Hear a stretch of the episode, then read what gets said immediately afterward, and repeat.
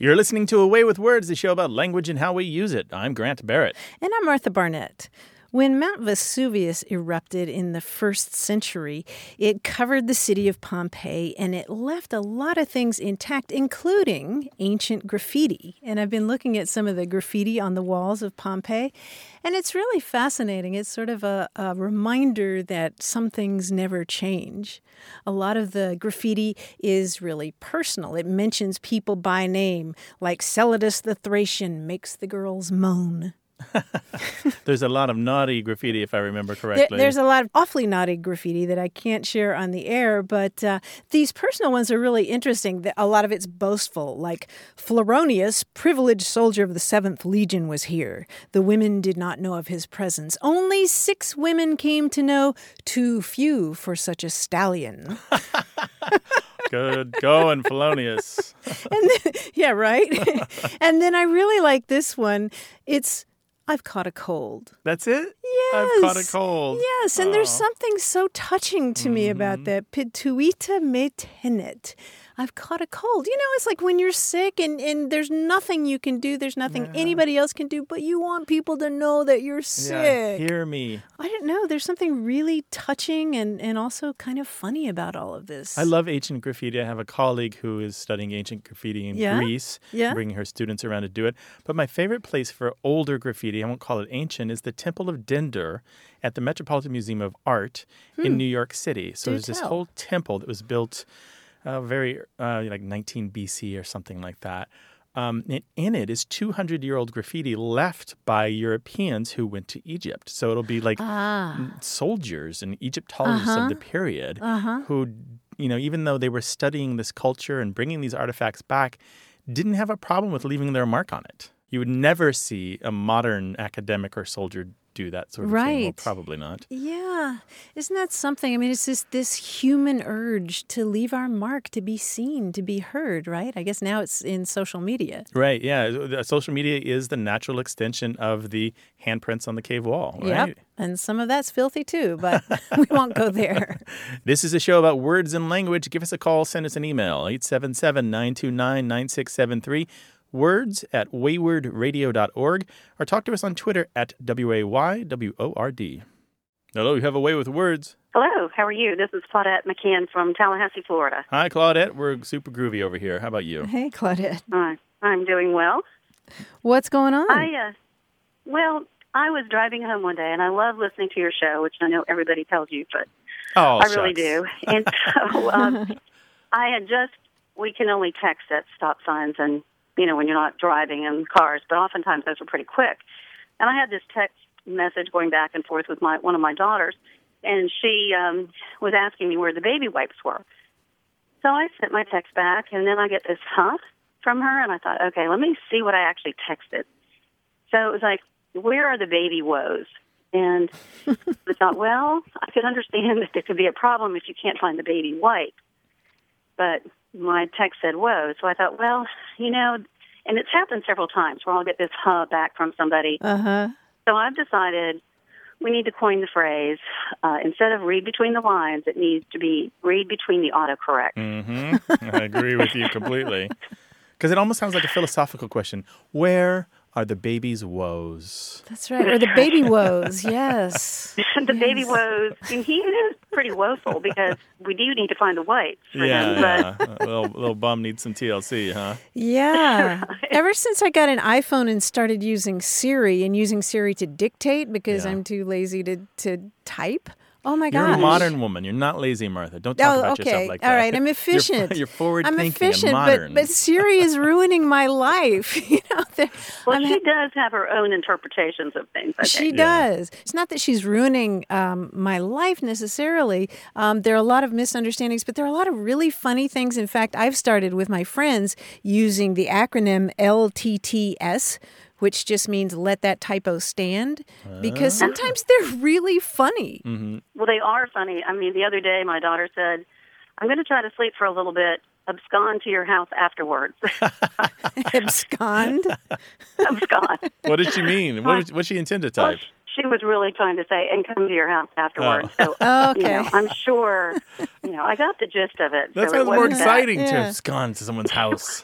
Right, that's right. Claudette, my question for you is, have you adopted any of those things into your texting? Because I've certainly done that. I have a friend, when she's coming to the house, she will say any needs, like should I stop by the store and pick up anything? But it came out once Ganymedes, and Ganymede, of course, was the youth with the erotic attachment to Zeus. And this is a moon of Jupiter. Yeah, it's a moon of Jupiter, too. So but we just use Ganymedes now when we want to say any needs. Do you have anything that you've adopted into your texting vocabulary? No, I really haven't done that. Maybe it's because they're too random for me. But, you know, that would be interesting. But, you know, chances are I'm not going to adopt anything that's cute and intentional.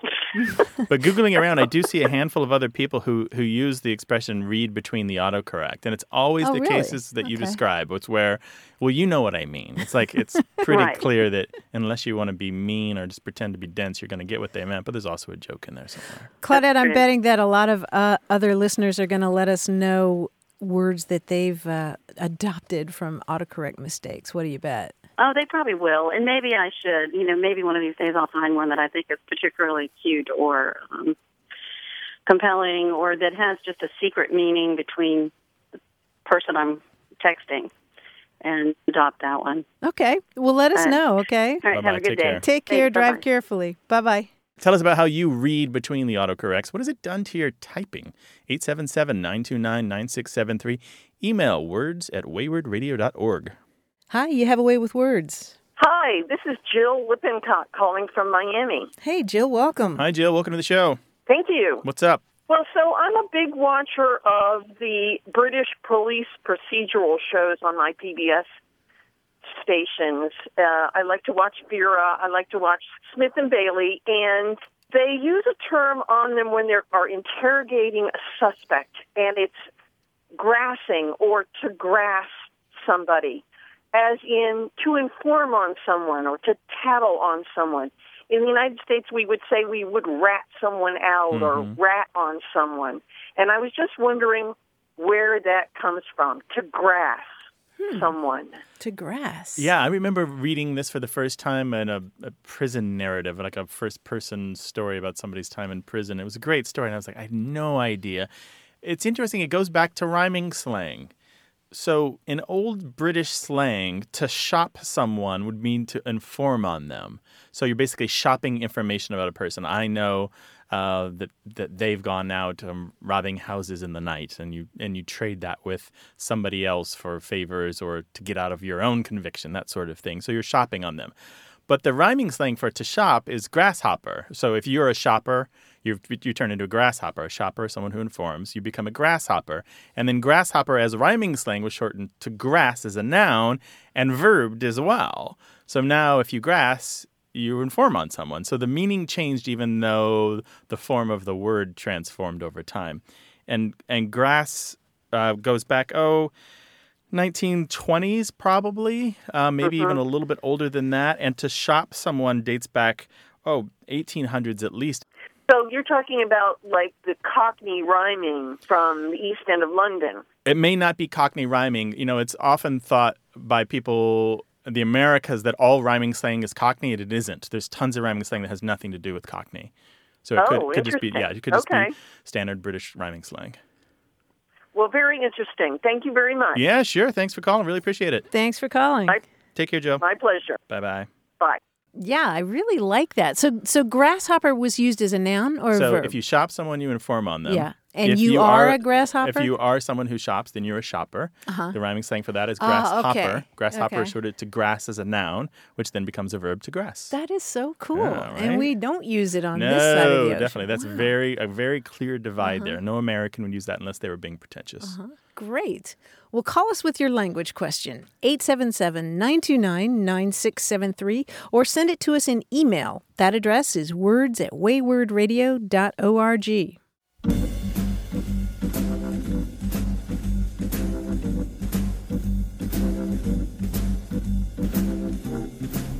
You know how we say in English that the grass is greener in the neighbor's yard? Yeah. Meaning That means everything always looks better when you don't have it. Yes, exactly. The Japanese expression that says the same thing is the neighbor's flowers are red. Oh, right. And yours are wilted and the leaves are falling off. 877-929-9673. Hello, you have a way with words. Good morning. I'm Wanda Hammett, and I'm calling from Monte Vista, Colorado. Hi, Wanda. Welcome. You said Wanda? Yes, that's it. Wanda, welcome to the show. What's happening, Wanda? What's going on? I would like to know where the word hornswoggled came from. How do you swoggle a horn, or what does that have to do with anything? Hornswoggle. Have you been swindled lately? No swindled, no bamboozled, but hornswoggled maybe. Oh. You've been hornswoggled. Somebody pulled one over. Congratulations. Yeah, and by hornswoggled, we mean, as Grant suggested, to be tricked or swindled or embarrassed, something like that. Yeah. Yeah. That's a word we don't know the origin for. Mm-hmm. It's an American word, though, right? Yeah. Yeah. It's one of these words that seems of a piece with a lot of rambunctious frontier words that people came up with on the frontier back in the 1830s, 1840s. So these long words they made up to sound important. Yeah, to sound like they came from Latin or something. But probably to mimic the people who were self-important rather than they're actually trying to put on real air. And there are lots of different variations of it, like harnswoggle and hornscriggle and hornsnoggle and hornswaggle and hornswargle. It sort of sounds like what it is, right? Well, yeah.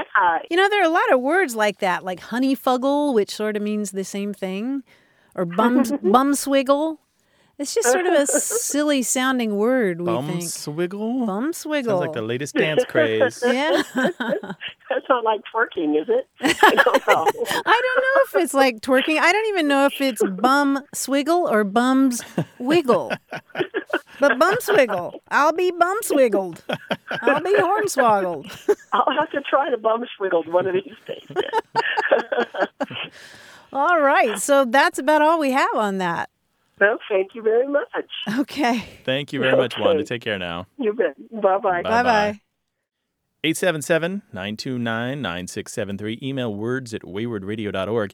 Try us on Twitter at WAYWORD. And, we've got a really lively Facebook group where you can find thousands of people just like yourself talking about language.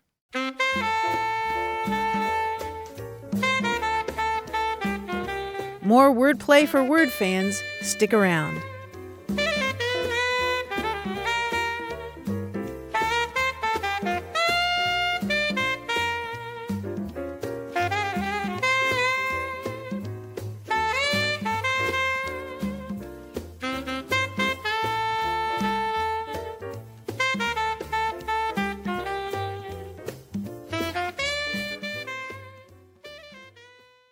You're listening to Away With Words, the show about language and how we use it. I'm Martha Barnett. And I'm Grant Barrett, and we're joined by our quiz guy, John Chinesky. Hi, John. Hi, Grant. Hi, Martha. I'm back again. Got some quizzes, I hope. I do. I have one right here. Dictum is one of my favorite word games in my book, Super Party Games, Fun and Original Ideas for 10 or More. Where can you get that book? My house. It's out of print. I'm waiting for the film to come out. Now, dictum is called dictum because if you look up the word dictionary in the dictionary, dictum is the very next word. So the idea of dictum is that I'll give you a word. You have to give me the closest bold-faced main dictionary entry after it. The head word, the bolded head word. Yes. Sakes. And Merriam-Webster's 11th Collegiate, which I have here in front of me. Okay. I also have here in front of me the 10 words following each word.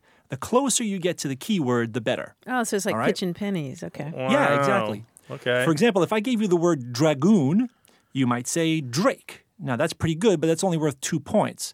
The word dragster is better. It's worth 8 points. But the entry drag queen is the closest entry worth 10 points. Okay. Wow. So now we're not actually keeping most closely behind the word that you give us. Right. Most closely after. No, we're not actually keeping score of points, but we'll see how you guys do. Grant and Martha, head to head. Here we go. Okay. The first word is contrary. Contrast. Ooh. Contrast? Is that the word you're going for? Yes. I'm going for contra. No, that would be later, wouldn't it? I mean, that would be earlier. Contrast is good. Contrast is worth 10 points. It is the next word. Very good. Can you get one more out of the next 10? What do you think?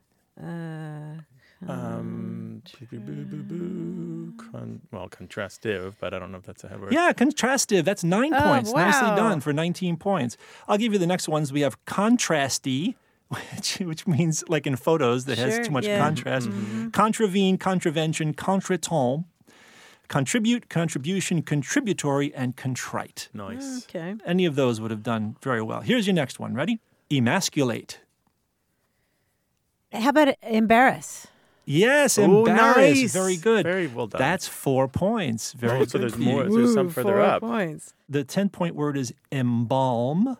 Oh, good. Oh, nice. Embark, right? Embank, embankment, embarcadero.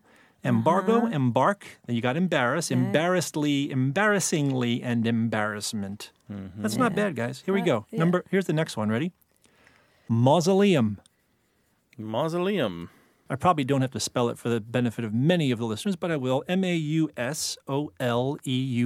Mausoleum. Maven. Mauve. Mauve is 10. Oh, nice.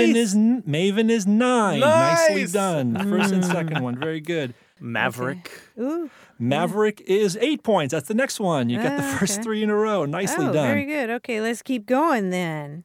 Mavis. Mavis is the next word. That's number 7. Yes. What's a mavis? Yes. It's a kind of bird. Oh, nice. Yes, it is. Yeah. Are we up to maw or M-A-W? Maw is number 5. You skipped one. Okay. You skipped. Hang on. M-A-V. We did maverick. We did maven. You skipped a rather obscure word. I'll give it to you. Okay, what is it? It's mavourneen. Spell it? Oh, yeah. M-A-V-O-U-R-N-E-E-N. And what is it? Something Arabic. Mavourneen, my darling. Oh, nice. Yeah, in Irish, right? Mavourneen in Irish, yes. And the last 5 are, you got maw, mawkish, max, maxi, and maxilla. Hey, you know what? You guys did fantastic. You got lots and lots of points. Fascinating quiz, really. Quite challenging. Yes. Thanks, John. Really appreciate it. Yeah, thanks a bunch. We'd love to talk with you about any aspect of language, so call us 877-929-9673. Send your emails to words@waywardradio.org. You can find us on Twitter at the handle Wayward, and we're on Facebook. Hi, you have a way with words. Hi, my name is Renee from Plano, Texas. Hi, Renee. Welcome. Hello there. Hi. I'm originally from Persia, where there's some intermingling of French terms in the Persian language, especially in the medical field. But the word that I'm interested in knowing about is a familial term, nanu, which is what we called my paternal grandmother. I have never heard anyone else's grandmother call this and always wondered where it came from. One day, I happened to be watching a movie called Roman Holiday with Gregory Peck and Audrey Hepburn, and I heard them call an elderly lady Nanu, so I thought this might be a French term after all. Are you sure it was Roman Holiday? I think it was, but I could be mistaken. There's a movie called Affair to Remember with Cary Grant and Deborah Kerr. Oh, yeah. It's a great film. Mm-hmm. And in this film, I believe his grandmother's name is Janu. It's a name, though. It's not like a filial title. It's Janou. And actually, I've known a woman named Janu in New York. Mm. So maybe that's what you heard. It sounds a lot like Nanu. But to get to your point, though, there are, throughout the Middle East and the Mediterranean countries, some of the many nicknames that you can have for grandmothers, and there are a ton of nicknames. There are a ton of the formal names and then the nickname ones. Are related to Nanu. They sound like Nani, Nene, Nana, Noni. So Greece, Armenia, Italy. Mm-hmm. Yeah, Italy. Even in Ireland and the English-speaking countries, you will often have grandmother called Nana or Nana. I had a Nana or a Nanny or that sort of thing. Oh, of course. Yeah. Of course. Wonderful. Well, that is so good to know. And thank you for telling me, because whatever movie it was, I just saw a little snippet of it, and I thought, that's a lovely, charming movie. It was many, many years ago. It is a charming movie. I recommend you get Affair to Remember and watch it. It's really charming. It holds up very well. And they're a lovely couple together. Just really, really nice to look at, and good actors to boot. Wonderful. Well, I really love your show, as English is my second language. And when we arrived in the U.S., my parents always stressed how important it was to really learn a language completely, because they themselves had tremendous love for language and literature. So I have always enjoyed learning new words and figuring out how they are similarities across various languages, and hope to have passed this down to my own son. So thank you so much for all that you guys do. Renee, it sounds wonderful. Yeah. Can I ask a favor of you? Can you say goodbye in Farsi for us? Of course. of course, Khodafez doostan aziz. Oh, that's beautiful. Thank you very much. Mamnoon. Oh, you're welcome. You're so sweet. Thank you so much. You know, language, you know, we see the commonality of the world of humanity through language and how we are so much alike, whatever language we speak, you know, the human heart is the same. So that's what's so important. I agree. I love that. Gosh, the human heart is the same. Beautifully expressed. Right, thank you so much. You. Thank you. Bye-bye. Bye-bye. Okay, bye-bye. But this is it. Did she not nail it? She nailed it completely. We'd love to hear about your human heart, 877-929-9673. Email words@waywardradio.org and on Twitter at WAYWORD.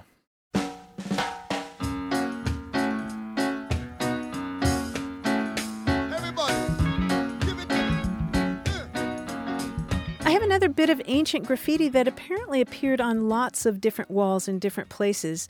I wonder, oh wall that you have not yet collapsed, so many writers' cliches do you bear. Oh, so it's a commentary about the sameness of graffiti, which is still the case. Yes. It's always interesting to me in Reddit and the picture forums where someone will post, oh, I saw this funny thing on the wall of the bathroom. Yep. And I'm like, wow, I know for a fact that is at least 100 years old because work was done about 100 years ago on this stuff. But to them, it's new. Oh, yeah. And then the question is always, who's bringing a Sharpie to the bathroom? That is always the question. Why do you have a Sharpie on you? You come prepared. That's true. Plan ahead, right? 877-929-9673. Hello, you have a way with words. Hi. Hi. This is Brandy from Milwaukee. Hey, Brandy from Milwaukee. How you doing? I'm well, and you? Groovy. What can we do for you? I heard the phrase spittin' game used to refer to the way a young man might try and talk to a woman if he likes her. Oh, and this came up in a discussion about love and keeping love alive. And one of the people in this group, who was about 50, he said back in his day, the guy wanted to talk to a girl, they would call it rapping. Mm-hmm. And so he asked, I don't know, you know, what do we call it today? And a person who's about 20, she put spittin' game out there. Yeah, there we go. That's it. Spittin' game? That doesn't sound very romantic to me. It doesn't sound very romantic at all. We've got some history here. We can break this down into component pieces and learn a little bit more about it if you want. Okay. The part that interests me the most about this is game. I love the idea of game as what you're up to. Mm-hmm. Your game is your strategy. And it definitely comes from African-American English. Probably dates easily into the 1960s, maybe older than that. And for a long time, game was just how you behaved on the street, how you behaved around your friends, how you behaved when you were hustling, when you're out there trying to make money or get a job or do whatever it took to get by. And then you start to see pop up in the 1970s people talking game, and it's exactly the same meaning. They're talking game, meaning, oh, I saw this sweet lady and I talked some game to her and we're going out tomorrow night, going to the clubs. Okay. And then 1990s or so, maybe even a little earlier, two bits of slang merged. We already had to spit, meaning to talk, but it came from rapping. It came from the old school MCs in the club doing their thing live on the microphone, you know, not for tape, not for a CD, not for recording. It just... You know, think of the late 70s, early 80s. Maybe you've seen some of the movies about the time period. If you're on the mic, you're spitting rhymes, you're spitting lyrics. Oh, and then so later, by the 1990s, spit joined game. So instead of talking game, you started spitting game, which means you are telling a lady everything that you have in mind for the two of you to become a couple and get to know each other better. Yeah, it's your best shot. Okay. For a while there, you might have said you were mackin' on somebody, but we don't really use that much anymore, do we? Mackin'. Yeah, you knew on that one? Yeah, to mack on somebody is to hit on them. Mac daddy? Yeah, it's like that. Okay. Exactly, yeah. Okay. So that's the short version. If you want a book that's got some good stuff on this, Brandy, take a look at Randy Kurtz's book, Street Talk. It's the official guide to hip-hop and urban slanguage. He's very thorough in terms of what he includes. He doesn't take words very far back, but he's got a pretty decent natural understanding of a whole big segment of slang that doesn't get a lot of attention in most of the official dictionaries. Okay, awesome. That'll help me get around better in Milwaukee, I think. I'm new to this area, and I'm hearing these expressions all the time, and I want to know what's going on. Take care now, Brandy. Yeah, call us again. Thank you. You too. Bye-bye. Okay. Well, we'll be in touch. Have a great day. Bye-bye. Bye. Call us with your language questions, and we'll be on it like a bonnet, 877-929-9673, or send them an email to words@waywardradio.org.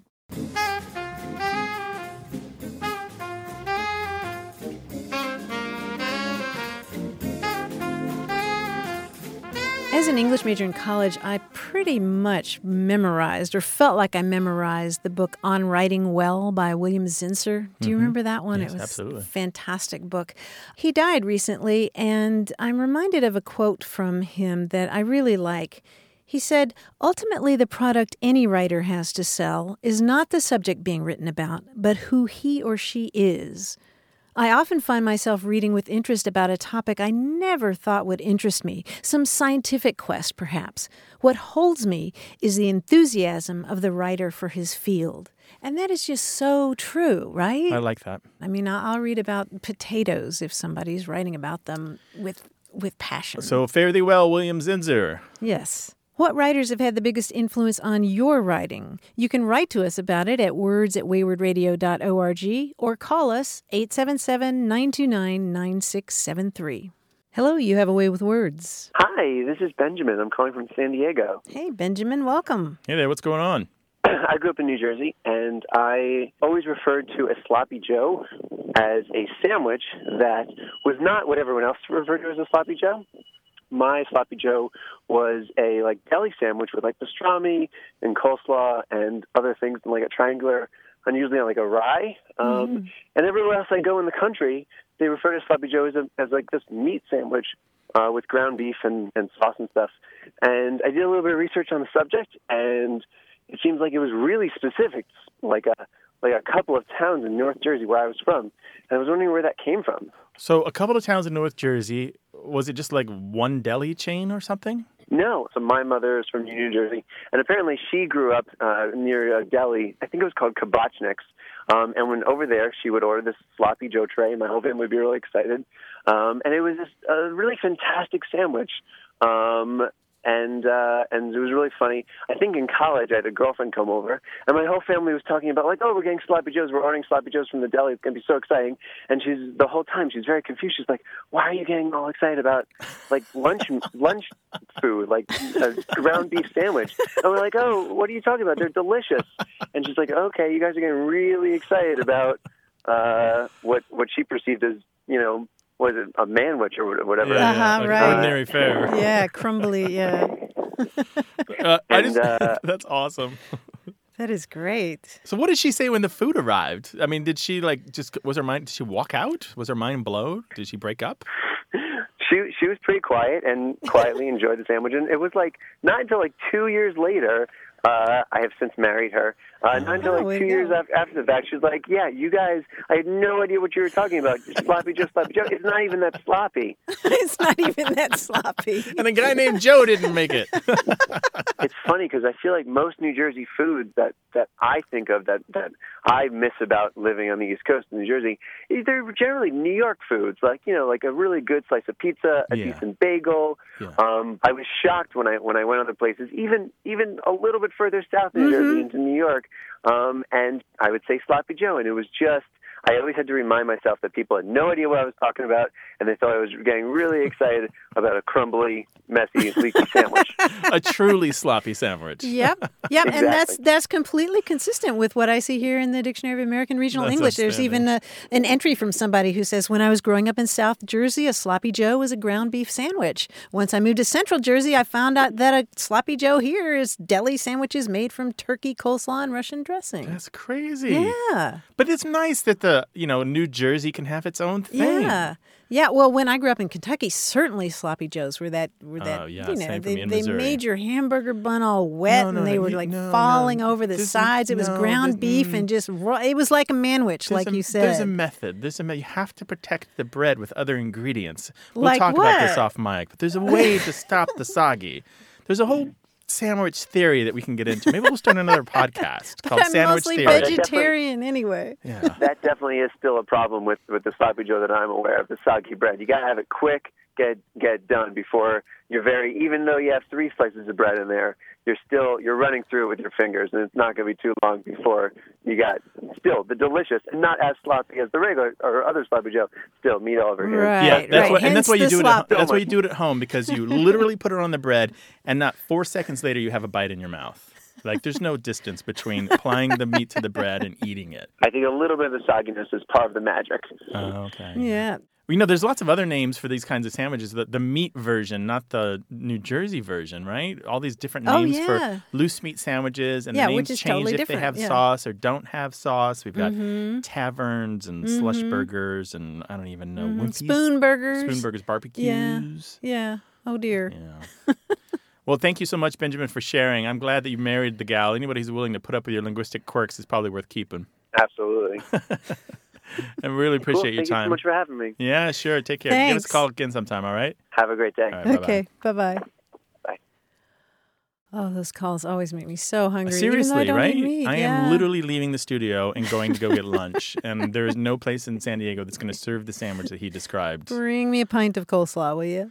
877-929-9673 is the number to call to talk about language, or you can email us. That address is words@waywardradio.org, and find us on Twitter @Wayward.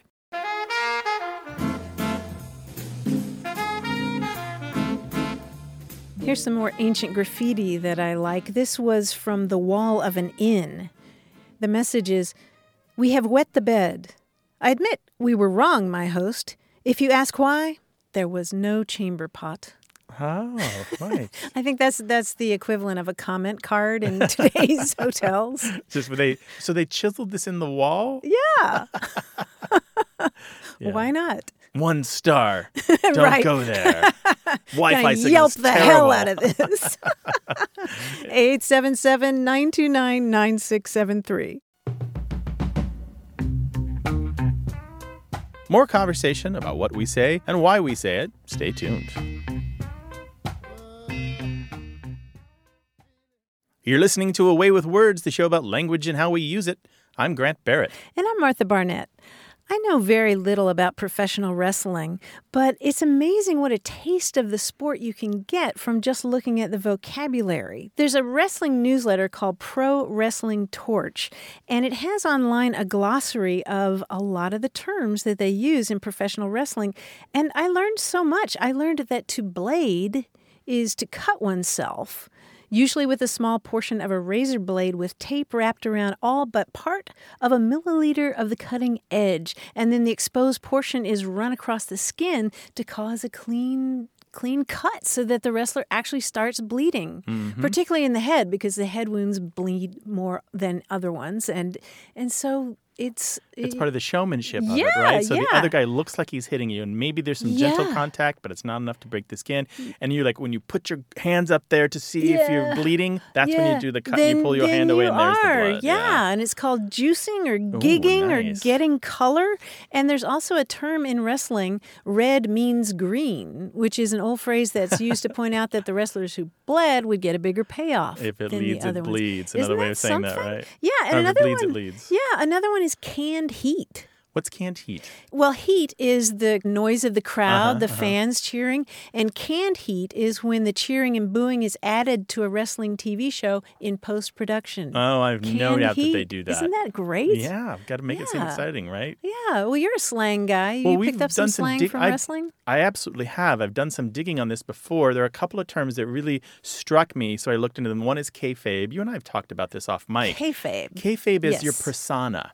Even off of the mat, even in public, even in front of TV where it's not really about wrestling, they're supposed to keep their persona. And it's supposed to not break kayfabe, as it's called. Occasionally, when a well-known wrestler will die, his fellow wrestlers will break kayfabe to express their regrets and give their best to the family. But generally, they keep their persona. And the personas are broken down into two major types. One is the heel, which is the bad guy, and the other one is the baby face, which is the good guy. And my favorite other term is baby face turn, T-U-R-N.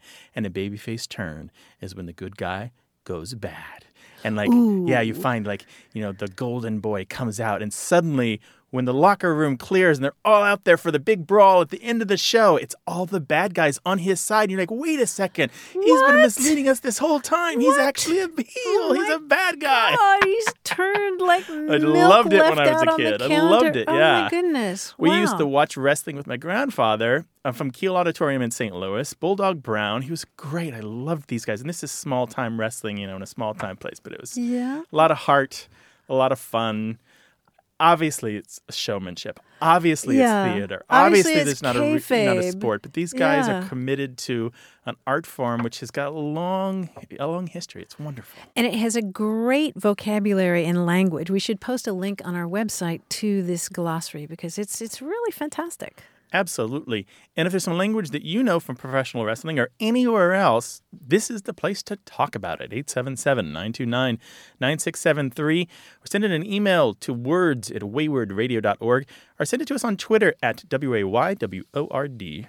Hello, you have a way with words. Oh, hi, Grant. This is Linda. I'm calling from Lexington, South Carolina. Hi, Linda. Welcome to the show. Hi, Linda. What would you like to talk with us about?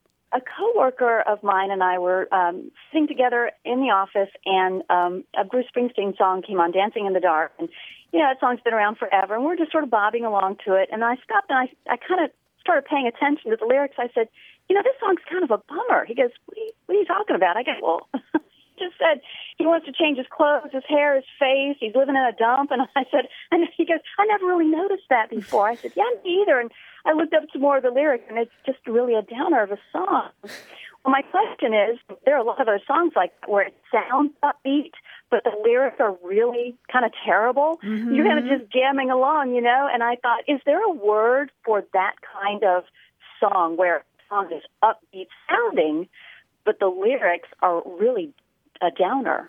Yeah, that's weird, isn't it? It catches you up short. Upbeat music, but downer lyrics. Yeah. Do you remember 99 Red Balloons? 99. Yeah. And that's such a perky, fun little song. You could almost see it on a children's show, but it ends up being about war and bombing out a city. Right, right. And you're just bobbing along to it, especially the German version. I don't know what she's saying. Exactly. Yes. I think it's even worse in the German. Gosh, one word, I don't know, the best term I've seen for that is lyrical dissonance. Ooh. Lyrical dissonance. Yeah. I mean, you'll find that, although I don't think that's very colorful. But, you know, it's sort of the dissonance between the lyrics and the music. But you've identified a phenomenon that I think we can all relate to. I don't know. Do you have any others? Oh, well, you know, years ago we talked about on the show about the interesting word agathococological, which means something that's both good and bad. It's got really obvious Greek roots, if you know a little bit of Greek at all. And I think generally agathococological could describe this kind of song. So the good part is the peppy music, and the bad part is the meaning of the words. I also thought about the Italian word chiaroscuro, which is both light and dark. Yeah. And then I thought, and this is even further out, there's a French word. You probably know the art term trompe l'oeil, which means to trick the eye. Well, there's one for the ear. It's trompe l'oreille. Oh, but wow. I kind of like that. But this is specifically for kinds of phrases in French that are almost tongue twisters. They depend upon the tendency in French for final consonants not to be pronounced, or there's a lot of words that sound exactly the same but are written very different. So any one of those, maybe, if you wanted to try to launch them out there. But I like lyrical dissonance. Yeah. Well, I like agathococological. I mean, the agatha, of course, is from the Greek word for good, and that you see that in the name Agatha. And then the kakos is like bad, like cacophony. Oh, there we go. Yeah. That kind of thing. Wow, but lyrical dissonance is so much easier to say. Yeah, well, it is. I don't know. I got to talk a lot. But there's so many other songs out there. I did a search and just for fun, and I've seen some people have written some articles about this. And another Bruce song, "Born in the USA," "You Can Call Me Out" by Paul Simon, Eddie Grant, "Electric Avenue," Prince, 1999, "Pumped Up Kicks" by Foster the People, "Hey Ya" by Outkast, and I thought of another one, "Werewolves of London" by Warren Zevon. And I thought of that one because one of the greatest uses of alliteration is one of the most horrible lyrics, I think, in music. "Little old lady got mutilated late last night." Oh, that's horrible. Oh, yes. And little old lady died in that song, y'all. Oh, no. I didn't know that. You're like, do it my spreadsheets. Really? Yeah. And Electric Avenue. Wow, I didn't know that. I'm going to have to go back and listen. All right. Thanks for your call. Rock on, Linda. Thank you so much, y'all. Appreciate it. Bye-bye. Okay. Bye-bye. Well, there's a giant Reddit thread about this. Oh, dear. Yeah, I bet we're going to hear lots and lots from listeners, too. So I think if you Google songs that have happy music but sad lyrics, you will find the Reddit thread at the top of your search results. I bet you will. And it's fun, but also sad. You're like, oh, you're ruining it for me. Oh, now you're sad about it. Well, no, but I'm just saying, like, I don't want, like, where the lyrics are all super hypey positive and the music is all super hypey. You should just be really happy, mister, just to hear this song. I don't want any part of that. 877-929-9673. Email words@waywardradio.org. If you got a question like Linda's, we'd love to have it. Also, try us on Twitter @Wayword, WAYWORD.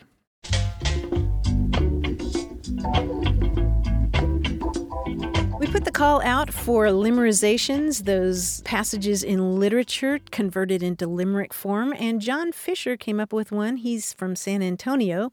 He writes, "There once was a batter named Casey who would cinch Mudville's win prima facie, but he swung twice and missed, then after patrons there hissed, swung again, but did not get on Basie."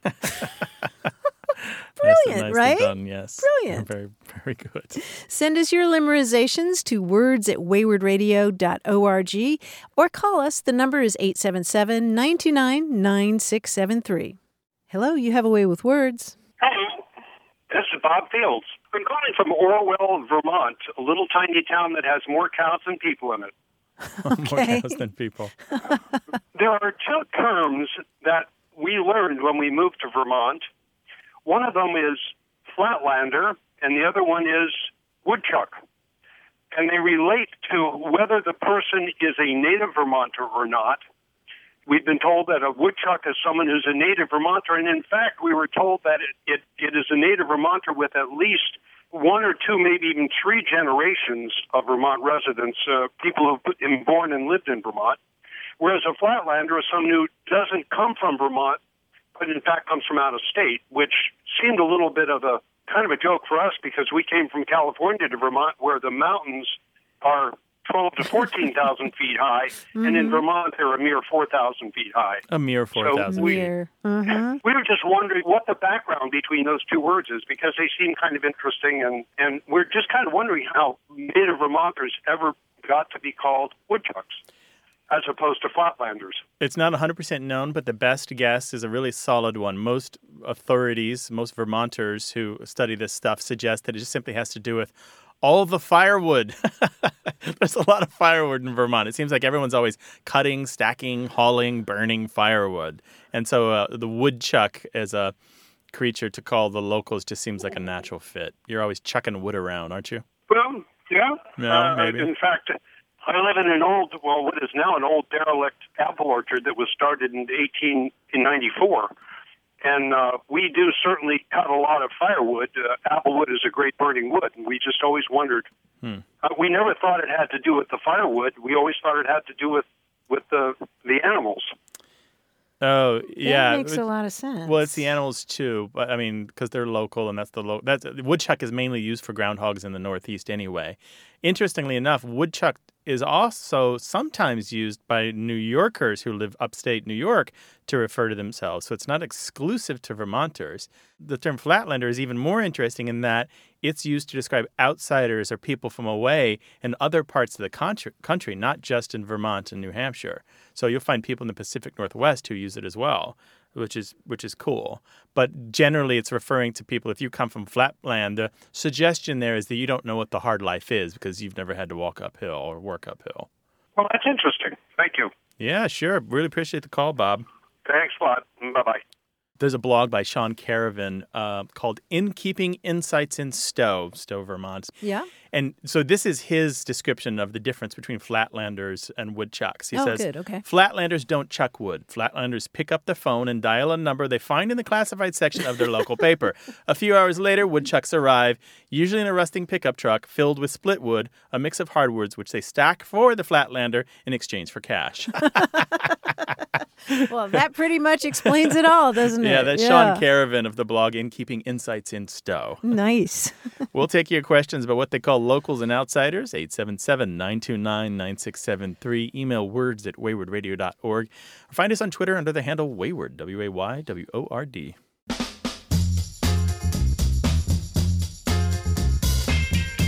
A friend sent me a climbing dictionary by Matt Samet, or Samet, S-A-M-E-T. It's just called Climbing Dictionary, put out by Mountaineers Books. And there's a couple things that interest me about this book. The first one being, I'm surprised by how much French has contributed to the jargon of the English-speaking world when it comes to climbing. We're talking that makes sense. Rock climbing, the handholds and the equipment, that sort of thing. Some of them are really fun. This one is my favorite. I may actually steal this for non-climbing experiences. It's a high-gravity day, and the definition is a sub-desirable day on which all routes, even easy ones, feel impossible due to an ironic, hypothetical increase in gravity. Oh, my gosh. So that's totally applicable to life. Yeah, it's the days where you wake up and you're like, oh, why does everything seem so hard today? Blame it. High gravity day. Yes. Yes. That's a great one. High gravity. And there's a ton of fun stuff in here. I love the ones where they talk about physical features in a non-obvious way, like a chicken head. Any idea what a chicken head is? Is it a rock formation? It is, yeah. It's a little kind of lump of rock that for some reason didn't erode away. Maybe it's made of a different material, and it sticks out like a chicken head, and you can use it as a handhold. Oh, a chicken head. Yeah, of course. So it's one of these natural occurring handholds, right? Oh, of course. Right? I like that, yeah. Yeah, and then dirtbag, which is not a very nice term for somebody who's really into climbing. So this is the Climbing Dictionary by Matt Samet, or Samet, S-A-M-E-T. Let us know the slang from your workplace or pastime, 877-929-9673, or send it an email. That address is words@waywardradio.org. Hello, you have a way with words. Hi, this is Ricky from Walnut Creek. Hi, Ricky. Walnut Creek, California, I guess. Yes, California. Welcome to the show. What's up? I am calling because I was in the middle of a discussion with my friend a while ago, and my friend said something along the lines of, oh, my gosh, that person fit the description to the teeth. Now, I know there's an expression called to the T, and I have a feeling my ears were just playing games with me because I can't imagine he said to the teeth, and he says he didn't. But it still brought up the question, where does to the T come from? To the teeth, like the things in your mouth, the white hard things? Yes. Oh. Yeah. I have never heard to the teeth. I know about to the T, but I'm still curious to know about where to the T even came from. Yeah. There are a couple of those expressions in English. To the teeth means completely, like if you're armed to the teeth, you're armed all the way up to your teeth, or entrenched to the teeth. Oh, so it is to the teeth. Well, okay, that's a different thing, though. That's about being prepared. Oh. Yeah. Okay. Actually, your instinct is correct. It is to a T. To a T rather than to the T. Yeah, to a T.